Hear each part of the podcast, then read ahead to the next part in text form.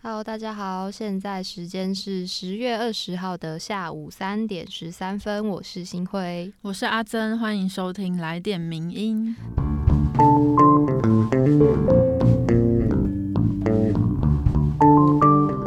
在本周来点名音正式开始之前，我们有一件事情要来，怕大家不知道，所以不打给各位。对，就是我们每周都会分享我们的文章。那如果各位听众呢，听完我们的节目，想要更了解更多，然后想要看全文的话，嗯我们其实，在 podcast 的节目简介都会附上网址。对，因为我们在节目里算是一个就是简单的导读，那作者更全面的论点会在文章里看得比较清楚。那大家如果用手机版听 podcast 的话，就是不管你用哪一个平台，就可以从我们节目简介里面会有一个延伸阅读，然后点进去之后可以直接超连接到我们文章里面，这样是非常快速的管道。没错。那如果你刚好在滑 IG 的时候，也被我们的现实动态洗版到，然后刚好看到那篇文章，你很有兴趣，但是又不知道怎么搜寻，或者是懒得 Google 搜寻的话，嗯，也欢迎直接私讯我们说，我想要看某某哪哪一篇文章这样。对，然后编辑们就会。呃，有看到的时候，对就会把这个链接传给你了。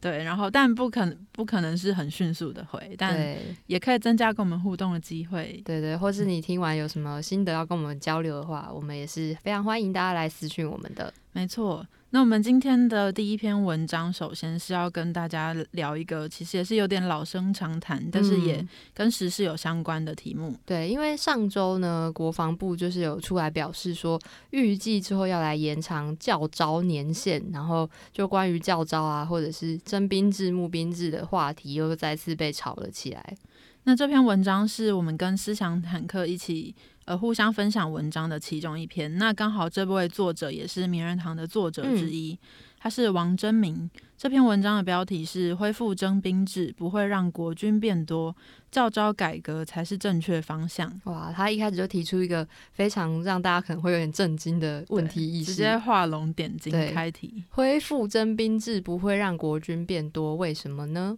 为什么呢？其实啊，就是作者一开始就点题说到，目前国军的员额是固定的，就是不管怎么样，我们的国军就是二十一万五千人。所以如果你不去调整这个数量的话，不管你是采取征兵制或是募兵制，那整个部队的规模就是不会改变。嗯，这个其实有一点，我在看到这个的时候有点突破盲点的感觉，就觉得哎、嗯对耶，对，问题不是征兵制或募兵制哪个比较好，而是背后不管怎么样，你就是只有二十一万五千人，你要怎么嗯运用？对，就其实二十一万五千人听起来是一个蛮小的数字，对，就算台湾本来就不是一个规模很大的国 家，但是为什么会是这样子的数字呢？一开始，其实，在最初我们的国民政府还在反攻大陆的时期，是曾经有超过六十万大军的。但因为嗯当时这样子的规模会让呃整个国防预算没有办法负荷，所以经过三阶段的裁军之后，才剩下目前的规模。那还有另外一个原因，就是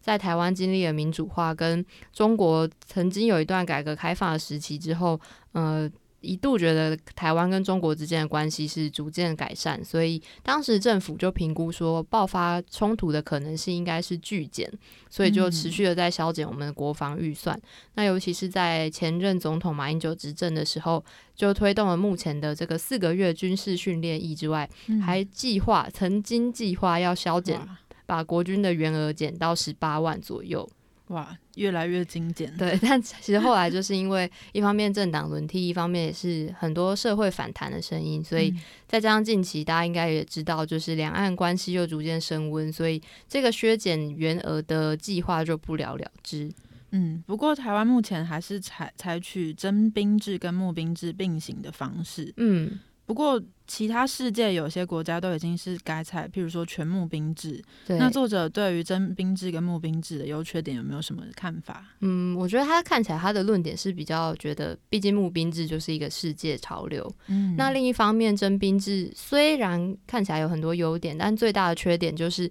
它比较难去组建一支专业的部队。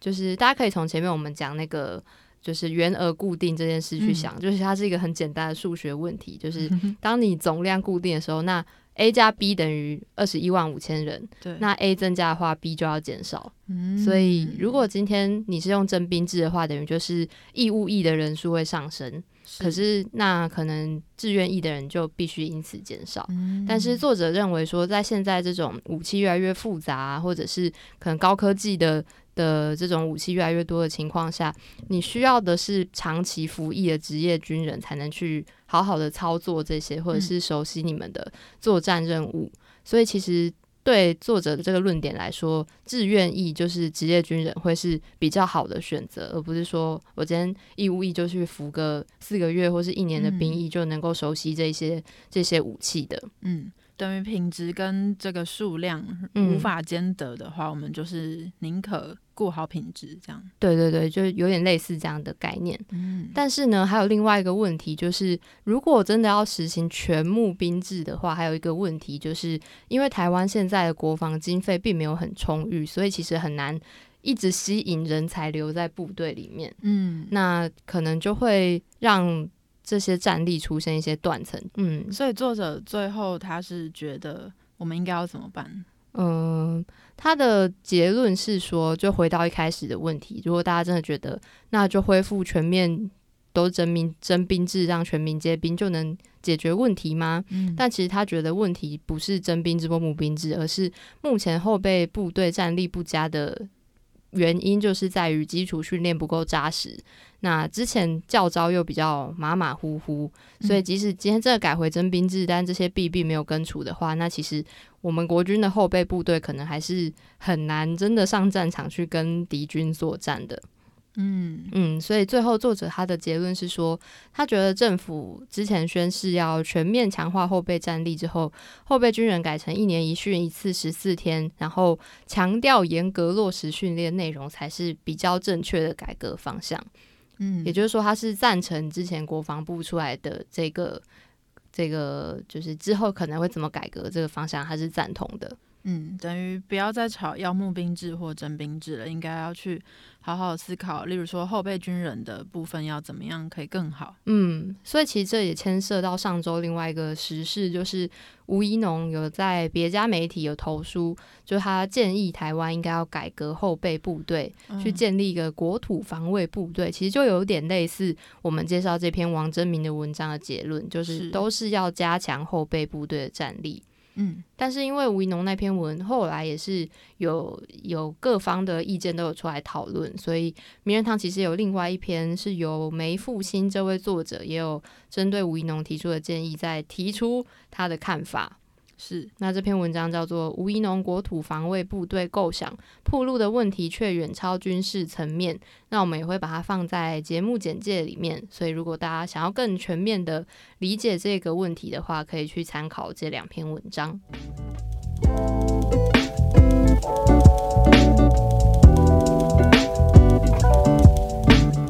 那接下来这一篇呢，也是一个时事正在演进当中的，就是我们的中天新不是我们的，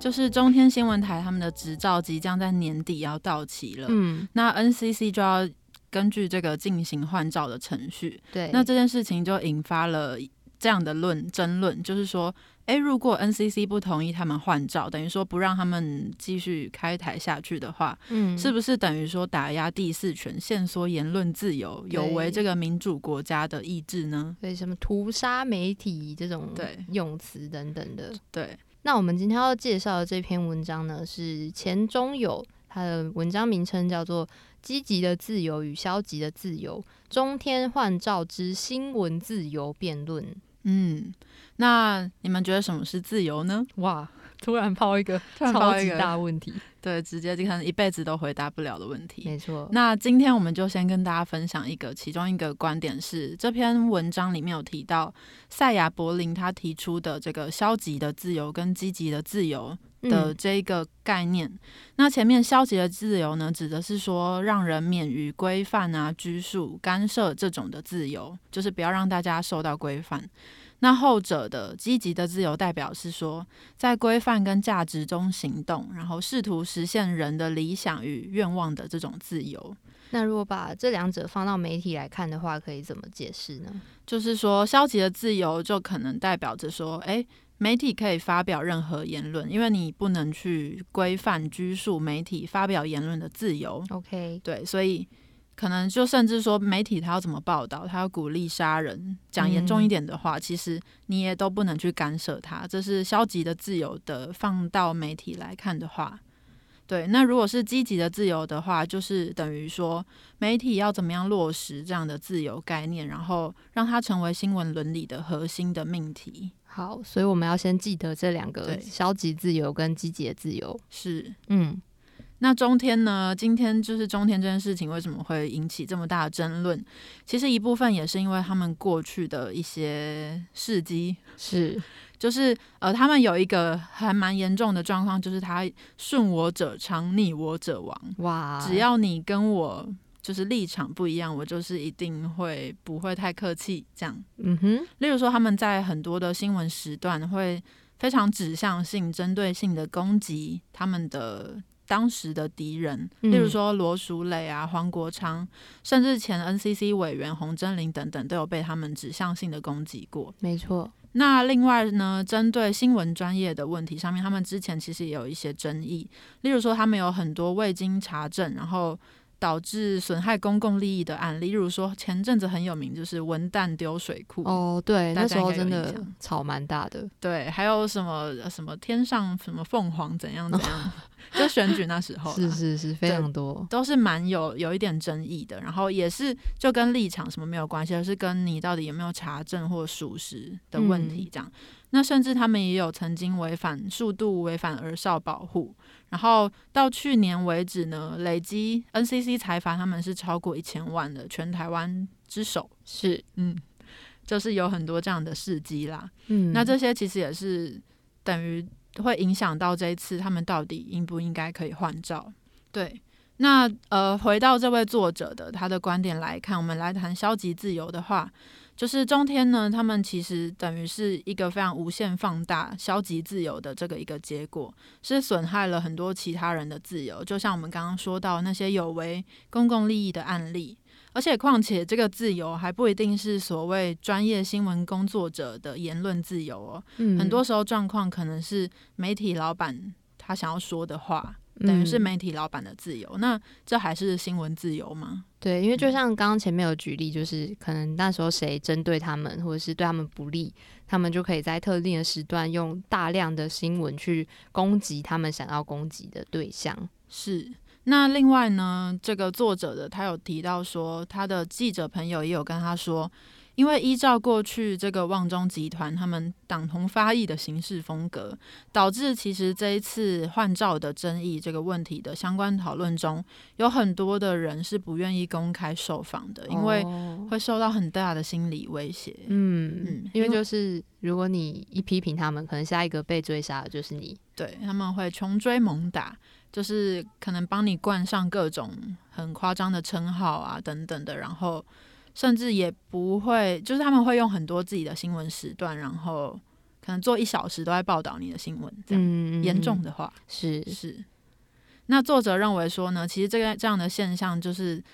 非常彰显了所谓消极的自由被极大化的一个场景，不但让新闻失去言论自由，连这样台湾已经解严很久了，然后我们的言论自由的公共领域也非常的越来越蓬勃发展。先不论它发展的好或不好，就至少嗯它是在非常蓬勃的运作中。那连这样的场景都开始被侵蚀掉了，这真的是我们要的新闻自由吗？作者嗯提出了这样的质疑。是，而且其实蛮讽刺的，就是这篇作者他是用笔名投书过来的，是对，所以就像他说的，为了保护个人的言论自由，就是以免被中天新闻台或相关媒体集团的一些指向性攻击，所以他只能用笔名的方式来发表这篇文章。对，等于说为了保消极的保障消极的自由，然后嗯我们可能危害到的是积极的自由，所以大家可能可以，我们可以思考是说，到底言论自由应该要怎么样？嗯，就不是说你在这个呃可能有争议的，甚至是呃关乎到新闻伦理的事件中，你一直拿言论自由这个大帽子扣在上面，就可以解决所有的问题吗？对，其实是很复杂的。是，是，那事件的最新进展目前是如何呢？目前呢，就是即将在十月二十六号，NCC 会举办一场听证会，嗯，然后它里面有拟定了八大议题，详细大家可以自己上网搜寻，但大概就是说，大家可以评断的是说，诶，中天他们有没有履行？因为其实上次二零一四六年前就已经经历过一波了，那嗯那时候最后让他们还照，但是也有提出一些他们需要修正或者是改进的地方。那这一次六年后，他们有没有根据这些过去的提出来的去进行改正呢？嗯，那这六年来，他们有没有收到很多违规的财阀案件？那针对这些东西，他们内部的机制有没有进行改正？甚至是说，例如说员工的劳动权益啊，节目规划有没有保障弱势保障等等的，总共八项，其实都嗯是可以让我们去评断的，对，去而思且考。嗯，他们这次有邀请那个就是蔡衍明本人，对，诚挚邀请，要出席听证会，十月二十六号。拭目以待。是是是，那目前呢，名人堂的这篇文章下面也有一些网友留言，嗯那刚好，我觉得我挑了几个，觉得可以稍微回复大家的，嗯就是有人提到说，哎、n c c 应该做的是不分蓝绿媒体，只要犯错就罚，这样哦，乍听好像觉得哎蛮、有道理的，公要正公平，对对对，但事实上，嗯，这次的事件或这篇文章，它想要针对的不是说蓝绿媒体的问题，因为嗯现在的这个争议已经不是所谓什么哦立你立场偏颇这种问题，而是说他在新闻专业，例如说查证这个嗯最基本的工作啊、等等的，或者是不可以违反儿少法等等的这些基本的专业的问题，他都没有解决到。那内部的机制也不知道有没有进行调整。嗯，所以其实这篇文章跟这一次的事件是已经超越立场的问题了。而且我们今天在节目前也有讨论到说，那如果今天中天真的换照没有通没有过没有通过，对对，那可能也算是给台湾现在的电视媒体环境一个警惕吧。是。另外还有会不会太长？但不是会 还有读者也有留言说，诶，其实换照的问题应该是要取决于媒体的市场收视率，因为这是言哦论代表性或民众立场的缩影。嗯那这样子的话，针对这个网友留言，我们是觉得说，因为媒体本来就不应该要跟着收市场收视率走，因为如果跟着市场收视率，那等于说听观众喜欢什么我们就播什么，嗯那各种新山色啊，越耸动的，大家越喜欢的。我们就要觉得它是言论代表性，是民众立场的缩影嘛？嗯所以换照更不应该是根据所谓的市场收视率去判断。是对，因为有很多可能比较硬的议题啊，等等，就很多很有很需要大家讨论的议题，并没有办法得到很好的市场收视率，嗯，但不代表这样子这个电视台就不应该存在。对，如果就只是单纯用市场价值来评断一个新闻媒体，其实是会蛮危险的。对，有违新闻伦理的最基本的那个核心。没错。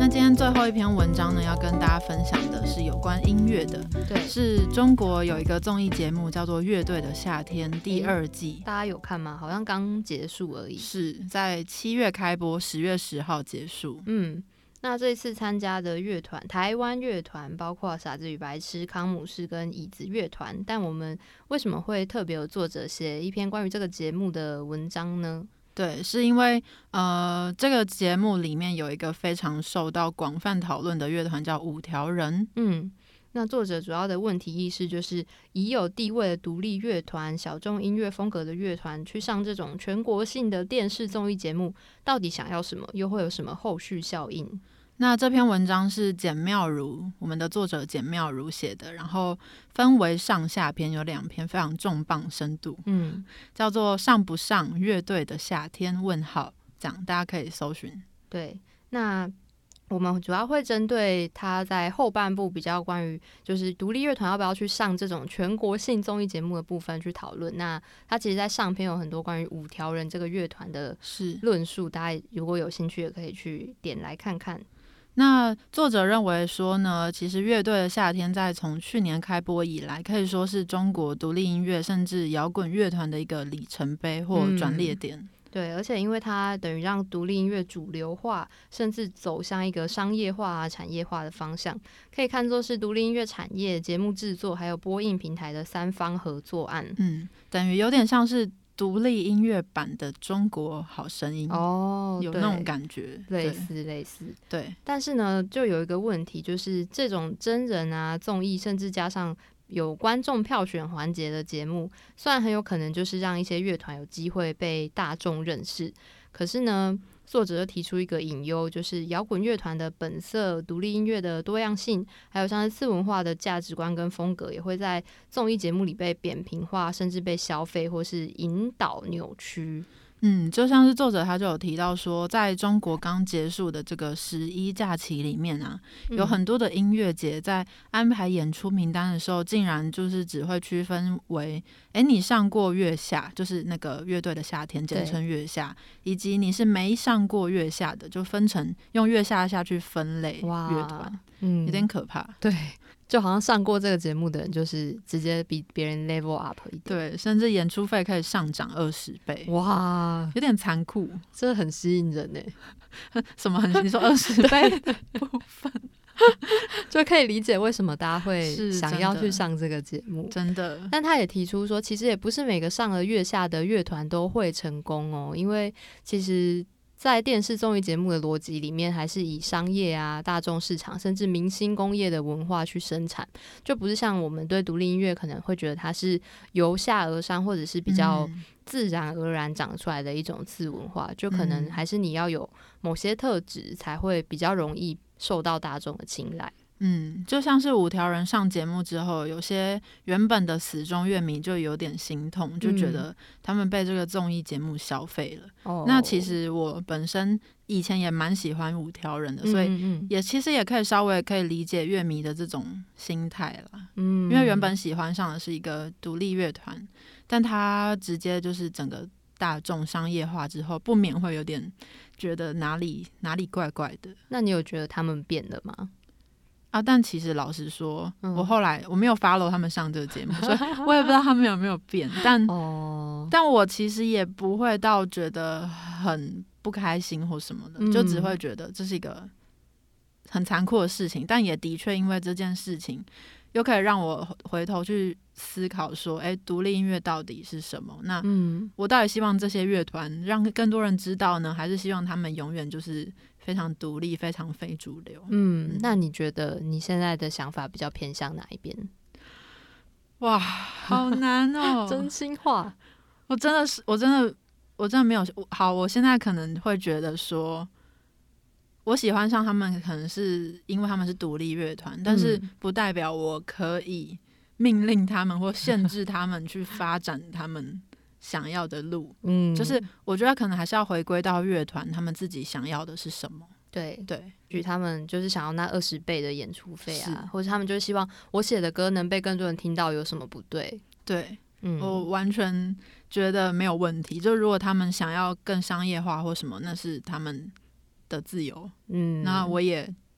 那个叫什么？祝福，祝福。其实我我也没有很讨厌商业化啦，嗯、只是对我觉得还是要以乐团自己为主。那同时，乐迷们也可以思考一下，就你到底喜欢什么音乐，到底是什么独立音乐是什么，嗯，这样之类的。因为大家也可以想象一个情况，就是像台湾很常，比如乐团他们去申请政府的补助，或者是他们拿了一个金曲奖之后，就会被人家说啊，你看你现在商业化了，写一些拔蜡歌，然后就不是以前的你了之类的。嗯，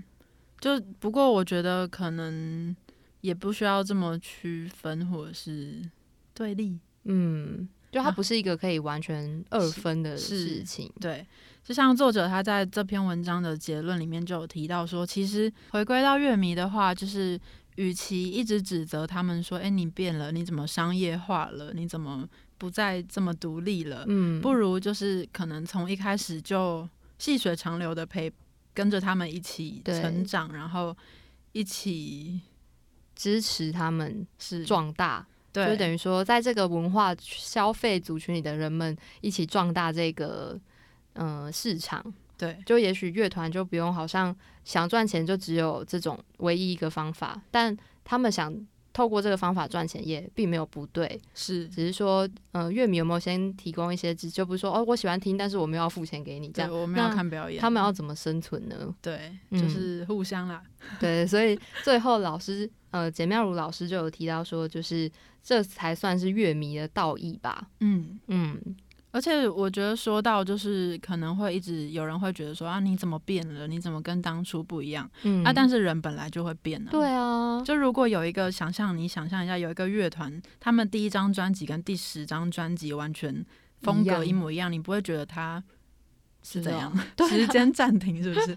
或是变不出新花 样，对对或是人生都没有经历一些对新对的什对么。，就大家本来就是会变啊。嗯，而且大家对于可能有人做音乐就是为了赚钱，因为那就是他的工作，或那是有的人比较浪漫，就不一定会追求这些，但这就是每个人选择不同。对，嗯，好，好，